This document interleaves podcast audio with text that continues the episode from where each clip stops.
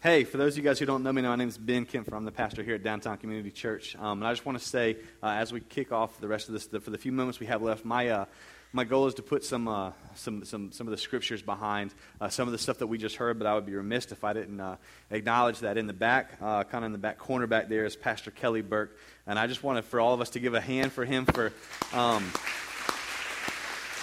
like he said, he's, he's, he's in the chaplaincy response program from the, uh, from the Billy Graham Association and whatnot. And, uh, and so he goes all over the world. I mean, anything that happens from, from a riot to a natural disaster, I mean, they are on the ground. They're first responders, and they just do a tremendous job. So, Pastor Burke, thank you for your words. Thanks for all your ministry. And um, by the way, if anybody wants to hear anything spiritual ever, talk to him, not me. Um, by far, every time he shows up in the room, I'm like, why, why don't you just speak? I, I, you're, you're better than me. Um, so, what I want to do with the remaining time that we have, like I said, is put some Bible behind uh, some of the stuff that we heard, some of the talk about. And, and, frankly, I want to give you some nuts and bolts and some ideas about what you can actually do with this thought. And, and I want to, you know, kind of bring us back to the point that we talked about, which is that for many of us, when we look at um, any kind of issue, just really in life, it's human nature. It's human nature for us to think of ourselves in camps. You know, this camp or that camp. For many of us, um, it's the iPhone camp or the Droid camp. You know, it's like you're in the iPhone camp and if you're in the Droid camp, we're going to pray for you. You know, um, or it's the Florida State, Florida, you know, camp. If you're in the Florida camp, then you're all cheaters and you know you're whatever, you know. But if you're in the Florida State camp this morning, it's like prayer request for us. Something happened that we're not used to last night. We lost a regular season game. God, are you still there? You know, um, so, you know, kind of what, what, happens inevitably is, is it is human nature, it is human nature for you to find yourself or you to associate yourself or, or in many ways for you to compartmentalize yourself or ourselves into a particular camp. And that can fall into anything that falls into, um, yes, ethnicity, yes, religion, yes, political views, but pretty much everything that you can have an opinion about. It's kind of human nature for us to compartmentalize ourselves or to segment ourselves into a particular camp. And the story we're going to read this morning is a story about a guy who, when he was talking to Jesus, basically said, Jesus, how far do I need to take this loving your neighbor thing? How far do I need to take this? Because the human nature is for me and for you to love the people who look like us, act like us, talk like us, make what we make, and frankly live near where we live. And that's kind of the normal thing. And so Jesus would say, hey, love your neighbor, love your neighbor, love your neighbor. And so this guy basically says, well, yeah, but how far do you take that? What's the requirement? What's the requirement of a Christian to love your neighbor? How far exactly do you take that? Because, I mean, come on, that's just a general, that's a broad, that's kind of a, you know, overscoping type of idea. But what does that mean to me? How far do I take that in my life? So I want you to open your Bible or open your phone if you got your you know, Bible app or whatever you have. We're going to be in Luke chapter 10. Luke chapter 10. Now, let me again tell you if you don't have a Bible, we would love for you to take one. Um, we've got some in, a little Pinteresty bookshelf on the back wall as you, as you walk out the door. And honestly, it's our goal every week. I would so much rather you read the Bible on your own. I'd so much rather you, you know, walk out of here and I'm skeptical and I don't really know if I can trust that guy, but let me go read this for myself. That's a win for us. So we're going to be in Luke chapter 10.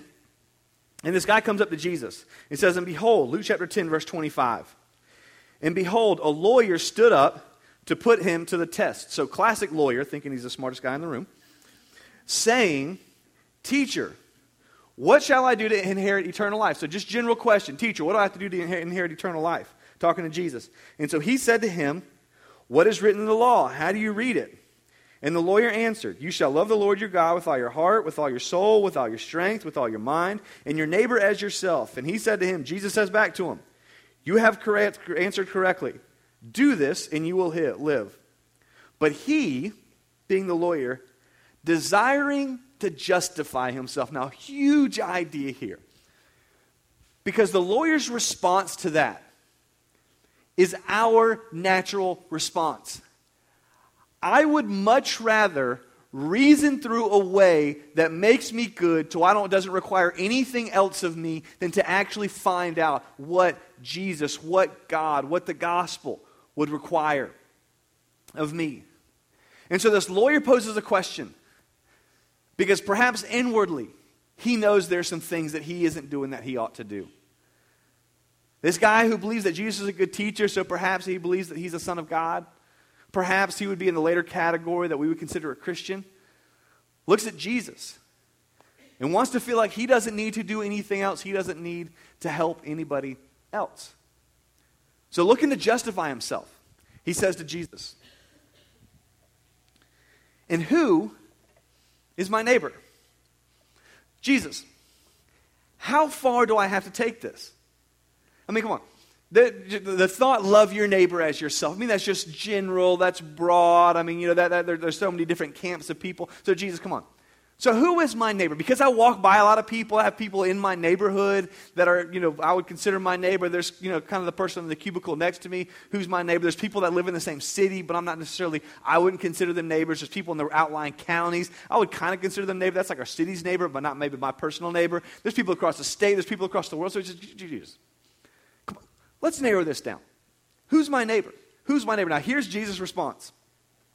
Perhaps you're familiar with this story. Jesus tells him a story. He says, A man was going down from Jerusalem to Jericho, and he fell among robbers who stripped him, beat him, and departed, leaving him half dead. Now, by chance, a priest was going down on the road, and when he saw him, he passed by him on the other side. So he says, Okay, so let me just set up this, this, this, this story for you. So there's this guy walking down the road. All we know about this guy all we know about this guy is that for some reason he fell among robbers. For some reason he got robbed, he got beat, he got stripped, and he's lying there naked, poor, and dirty on the side of the road, half dead. And we don't know why he's there. We don't know if this was a dude who was running with the wrong crowd. He was running with the robbers, and the robbers turned on him. We don't know if it was a guy who was kind of like an immoral guy. We don't know if it was a guy who was an incredibly moral guy.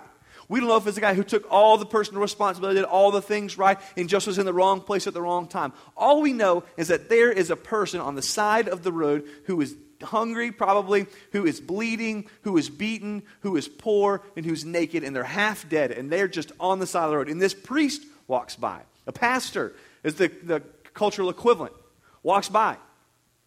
And the pastor sees him. And there's a lot of thought about maybe why the pastor avoided him. Some scholars will say, well, maybe he thought he was dead, and in you know the Levitical laws, if if someone who is a pastor touches someone who's dead, then they have to go through about a week of a ceremonial cleaning because at that point they're unclean. So maybe it was for like a religious reason that he saw him and said, Man, I can't be associated with that type of person. I can't touch that type of person. That's going to be way too inconvenient for my life. We don't know. Maybe he just looked at him and saw, That's, that's gross. Put some clothes on, weirdo. We don't know. But so the pastor sees him and walks across the road to avoid him.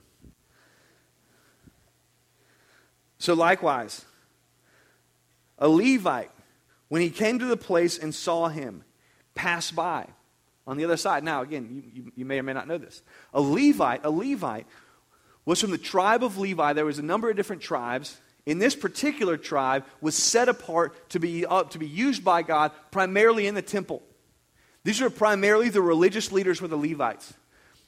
So these are the people that we would look up to. This is your pastor and your worship leader. This is your pastor and your community group leader. This is your pastor and you're the person who disciples you, who disciples a lot of people, who everybody in the church would look up to spiritually. So they both saw this guy who was lying, you know, half dead and naked on the side of the road. And they both walked by him and didn't do anything. Probably had tons of reasons, who knows? But nonetheless, they walked by him. And then it says, But a Samaritan, as he journeyed, he came to where he was. And when he saw him, he had compassion. Now, it's hard for us to understand culturally how big of a deal this was. Because you talk about camps of people. The Jews hated, hated, hated the Samaritans. Adrian had a great illustration. He said that the, the, divide between the Jews and the Samaritans was probably a stronger hatred than there was when all the integration was happening and the civil rights movements were happening here in America. He said, I mean, it was just, I mean, come on. The, the, the disciples must have been listening to Jesus and saying, Are you kidding me? A Samaritan? a Samaritan? Jesus, Samaritans aren't the example. But here's what we're going to find out Jesus was never concerned with a camp, he was always concerned with people. Jesus was never concerned with a camp, he was always concerned with people. Jesus was never concerned with a camp, why you're in that camp, and whose camp is right and whose camp is wrong. He was always concerned with people. So Jesus says, so there's a Samaritan that walked by. And as the Samaritan walked by, he had compassion. He went to him and bound his wounds, pouring on oil and wine. He set them on his own animal and brought him to an inn and took care of him. And the next day he took out two denarii and gave them to the innkeeper, saying, Take care of him. Whatever more you spend, I will repay you when I come back. And so he kind of says, Okay, and so here's what happens. Now I got a question for you, teacher. Which of these do you think? Which of these do you think proved to be a neighbor? Now here's, here's what's fascinating. The guy asked Jesus, Who's my neighbor? Jesus' response was, How to be a neighbor. The guy asked Jesus, Who's my neighbor? Who's my neighbor? Who should I love? How far does this whole thing go? But Jesus, Jesus, Jesus was far more concerned with teaching his followers how to be a great neighbor. And here's why. Here's why. Because great neighbors, great neighbors in the image of their heavenly Father, take responsibility for people they have no business taking responsibility for. Camps do not matter, thoughts do not matter. And so Jesus looks at this guy and says, okay, so there's this Samaritan. There's this Samaritan that's walking around. There's a Samaritan that sees someone. We don't know why he's in the place he is. We don't know why he's in the you know, camp that he's in. We don't know why he's in this position in life that he's in. But irrelevant. Jesus says this Samaritan sees that person, has compassion on him, and takes responsibility. So Jesus looks at the, the teacher of the law, the smart guy, probably the affluent guy, and says, who do you think is the neighbor? And it's interesting because his response is almost to the point where it was difficult for him to say the Samaritan. Jesus gave these guys distinct labels. And Jesus, the guy says back to him, the one who showed mercy. And Jesus says to him, So you go and do likewise. You go and do likewise. Now, just tell you a, a few things. The idea behind this, the idea behind this is really simple. When Jesus looked at this idea of who to love and how to love, he wasn't concerned with who to love and how to love. Is that are you a loving person? Because the, at the center of the idea of being a loving person is the realization, is the acute realization, like Adrian said, of thank God that God did not expect me to take responsibility for my sin. You see, here's the game changer when it comes to the Good Samaritan. The Good Samaritan becomes real in our life when real, we realize that we were the people who were beat. We realize that we're the people who were dirty. We realize, realize that we are the people who are dead on the side of the road in our sins. And God saw us in our sinfulness and did not wait for us to get cleaned up, did not wait for us to take responsibility for putting ourselves in that position in life, whatever position in life that is but he saw that and gave his one and only son for that, to love us in spite of whatever decisions that we had made, whatever rebellion we had done against God, and whatever, uh, however many amount of times he saw us turn our back on him. Bible says that while we were still sinners, Christ died for us.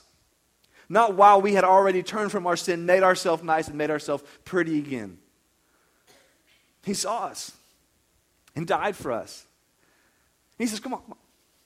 That's the call of the Christian. That's the call of the Christian. That you would take responsibility for anybody and everybody around you. You would take responsibility for the people who look like you, act like you, talk like you, dress like you, and make what you make. And you would also take responsibility for the people who don't look like you, who don't act like you, who don't dress like you, who don't talk like you, and who don't make what you make. Who are from the same place that you're from and who aren't from the same place that you're from. Who are from the, the same socioeconomic status and who aren't from the same socioeconomic status. Who are from the same geographical region and who aren't from the same geographical region. Because, because in Christ all are one. And he looks at this idea and says, Come on, come on. You can't compartmentalize this. You can't compartmentalize who's your neighbor because Jesus didn't compartmentalize who he died for. And so the idea of a Christian is that a Christian lives to serve and to serve anyone and everyone, to help anyone and everyone. In fact, Jesus said it one day this way when he was walking around. He said, For even the Son of Man, said, For even the Son of Man didn't come to be served, but to serve, and to give his life as a ransom for many. Now, let me just pause and say this. How incredible would this be? How incredible would this be if this was the reputation of the church? For those of you, you, know, you, you, walked in here maybe today and you're a little bit skeptical about Jesus, you're a little skeptical about God and about Christianity. How incredible, I mean, come on, can you imagine? Can you imagine if the reputation of the church was that the church loved and cared for and accepted everybody and anybody, regardless of how lovable and acceptable they were? I mean, the worst people, the worst of the worst people, when Jesus was around, would flock to Jesus by the thousands to be a part of what he was doing, to hear him speak, to be healed by him, and to be fed by him. Can you imagine if the reputation of the church was on the forefront of loving people and not on the forefront of judging people? Was on the forefront of living out the gospel, deep realization of God's love for me in their life? And consequently, that love pouring out to anybody and everybody around me, regardless of who you were. And the reputation wasn't a reputation of hypocrisy. Can you imagine? Can you imagine how much differently people would think about Jesus if, when they saw the church, they saw a group of people who had no camps but simply love, no camps, but loved anybody and everybody, regardless of where they were from, regardless of what they looked like, regardless of who they were. Can you imagine how dynamic of a church that would be? Now, last couple minutes, here's what I want to do. Here's what I want to do. Because I know how, how this works. You know, that, that sounds wonderful. And you say, oh my gosh, you know, I want to do it. Let's invade hell with squirt guns. You know, oh my gosh. But then you get outside and you're going to go to eat lunch and you're going to go home and you kind of, you know, a little bit gets lost in translation and you know don't necessarily apply all of it. So here's what I want to do. I want to give you three quick things. I want to give you three quick things. If you are ever at the point where you say, I want to do that, if you're ever at the point where you say, I want to do that, I want to help, I want to take responsibility, I want to do, I want to love, I want to serve, I want to live out the gospel in my life, but I just don't know how. I see stuff that's happening. I see stuff that's happening all across in both camps. I, yeah, of course, I see stuff that happens that the news hits, but I also see stuff that happens that people don't talk about. Like, I mean, holy cow, can we talk about the fact that it's not just black and white, it's not just white and black, there are issues on both sides of the spectrum that people get wrong and that we get wrong and that I get wrong and that you get wrong. And we want to be a group of people that starts taking responsibility for both sides. Here's what you do let me give you three things that I think are absolutely critical. Three things that are absolutely critical. Number one, number one, number one, if you ever actually want to put some nuts and bolts behind, so what do I do Monday morning? How does this apply? Number one, learn. You can't help somebody that you don't understand. You can't help somebody that you don't understand. You should learn. You should learn. You should learn. The only way to responsibly help someone else is to learn what's happening in their situation. I can't tell you how many times in the name of Jesus people have launched into a situation. Oftentimes, we do this internationally. We'll go to another country, we'll go to a place where people are poor, people are destitute, people are marginalized. We'll say, well, This is how we're going to help. And they're sitting there saying, That's fine, but that's not really helpful. Here's my general rule of thumb. If I ever disagree with you, any part of life, not just when it comes to ethnicity, any part of life. If I disagree with you politically, if I disagree with you religiously, if I disagree with you ethnically, I mean anything in life. I want to understand what you have to say so well that I can articulate it back to you better than you can articulate it to me. That's my goal. I want to understand what you have to say. I want to understand your opinion. I want to understand your perspective. If you're an atheist, I want to know why you don't believe in God so well. Understand the, the, the, the, the, nuances behind your thoughts so well that I can say what you say better than you can say it. It's an arrogant thing to think. That's what I want to get to. I want to understand you so well. I want to understand the other side because I know there's no way I can really help if I don't first understand. Second part learning comes by listening. Learning comes by listening. You ought to listen not talk. We love to talk. We love to get our thoughts, we love to get our opinions out there. We love to say why we think this and why we think that. But you ought to listen more than you talk. Because talking conveys information and listening understands information. Let me, let me just say the church is full of people who got a lot of opinions, but no one wants to listen to anybody else. Jesus looked at this. I mean, come on, can you imagine if the guy who saw the guy on the side of the road looked at him and said, Well, what an idiot. Why, why, would you put yourself in that position?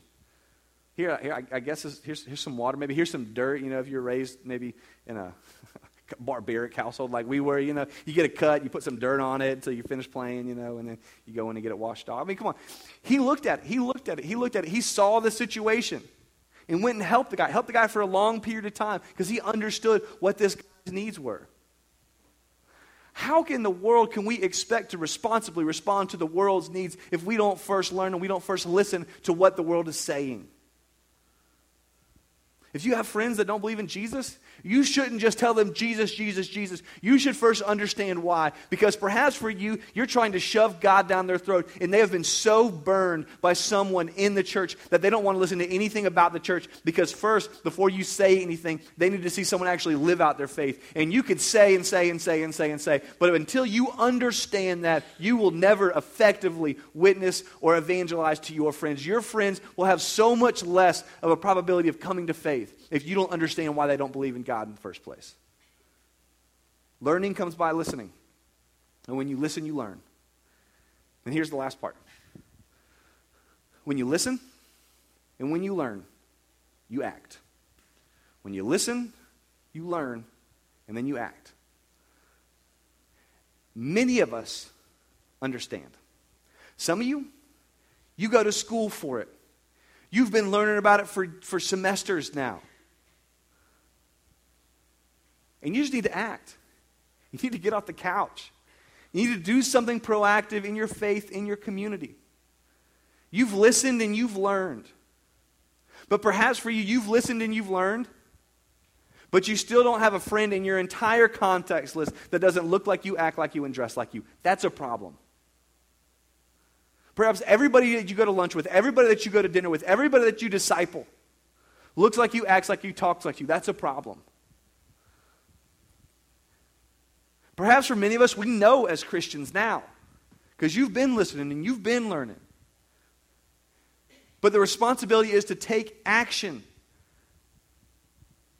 to live life with people who aren't like you. Because come on, that's what Jesus did. He saw a sinful world, he saw a rebellious world, and he became like us. Though he was holy and pure and perfect, he became man. It says, The Word became flesh, and the flesh dwelt among us. What a powerful example.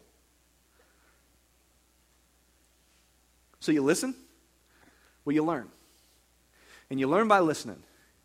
And when you've learned and you've listened, then you fight the inevitable force that wants you to just remain just, you know, status quo, and you act. You learn, you listen, and you act. You learn, you listen, and you act. You learn what they think even when you don't agree with it, and you learn how to say it better than they can say it. You listen for what they have to say, and perhaps you don't have anybody who's not like you who you could listen to. You need to start perhaps going to some places that you wouldn't normally go to, eating at some places that you wouldn't normally eat at. You perhaps you need to. I mean, come on. I mean, th- th- this is just trans. The idea is transformative. Maybe you shop at places you wouldn't normally shop at. Maybe you get your hair cut. Perhaps for some of you, when you start looking at houses, you start looking at houses in neighborhoods where you normally wouldn't start looking because property value wise, it makes no sense, but according to the gospel, it makes all the sense in the world. And come on. What if, I'm just say this one more time. What if this was the reputation of the church? What if it wasn't judgmentalism and hypocrisy, but instead was love, love, love, regardless of what camp anybody was in and responsibility that anybody took, that we loved, regardless of how lovable and regardless of how agreeable and regardless of how moral or any of those things, that we loved anyone and everyone and took responsibility for anyone and everyone, regardless if it made sense culturally. What if that was the reputation of the church. And let me just tell you, from my perspective, I promise, I promise, I promise that I am going to do everything in my power as the pastor of our church to continually put this in front of us. I'm going to do everything as I can as the pastor of our church to continually put opportunities in front of you to interact with a diverse group of people. We're going to continue to, to sponsor and champion and push hope programs like the Hope Program, where we take kids from all over the city and bring them in on a Wednesday and, and, and, mentor and disciple and do help with homework. And hopefully that we can do some transformative things with some kids who maybe don't have a lot of transformative influences in their life.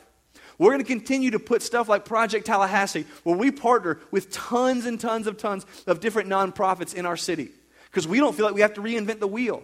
There's plenty of groups in our city, some Christian based, some non Christian based, who are doing incredible work in our city. And what if we didn't reinvent the wheel, but we just fueled that wheel?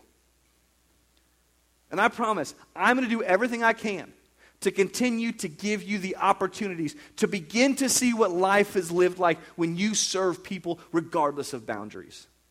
That when we do those things, it's not okay, I the finish line. This is a doorway into what life could and should be like. But you got to get this. The heart of the entire thing, the heart of the entire thing is simple. It's a daily realization that I am the person on the side of the road. I'm the person who's dead in my sin. I'm the person who's dirty, who's naked, who's poor, and who's beaten. And I have a God who saw me in that state and died for me to give me a right standing with Him and a relationship with Him. In Christ, in Christ, only in Christ do you find the strength. Only in Christ do you find the power. Only in Christ do you find the love. And only in Christ do you find the courage to live the life to be the person, to live out the gospel that God, in Jesus, has called you to do.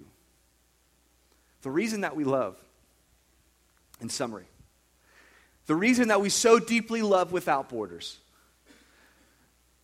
the reason that we so deeply love without segmentation, is because we have been so deeply loved by our Heavenly Father that it pours out to anybody and everybody around us, regardless of who you are. In Christ, in Christ, in Christ alone do we find that as Christians. And let me just tell you, I'm going to pray. When I pray, I'm just going to pray that God turns us into a group. I'm going to pray that one day we will be known as a church who loves. I'm going to pray that one day we would be known as a church who loves people regardless of their level of lovability, regardless of their level of acceptance, regardless of their level of morality, regardless of where they're from or what they look like, that we would be known and have a reputation in our city as a church who loves regardless. So let's pray together.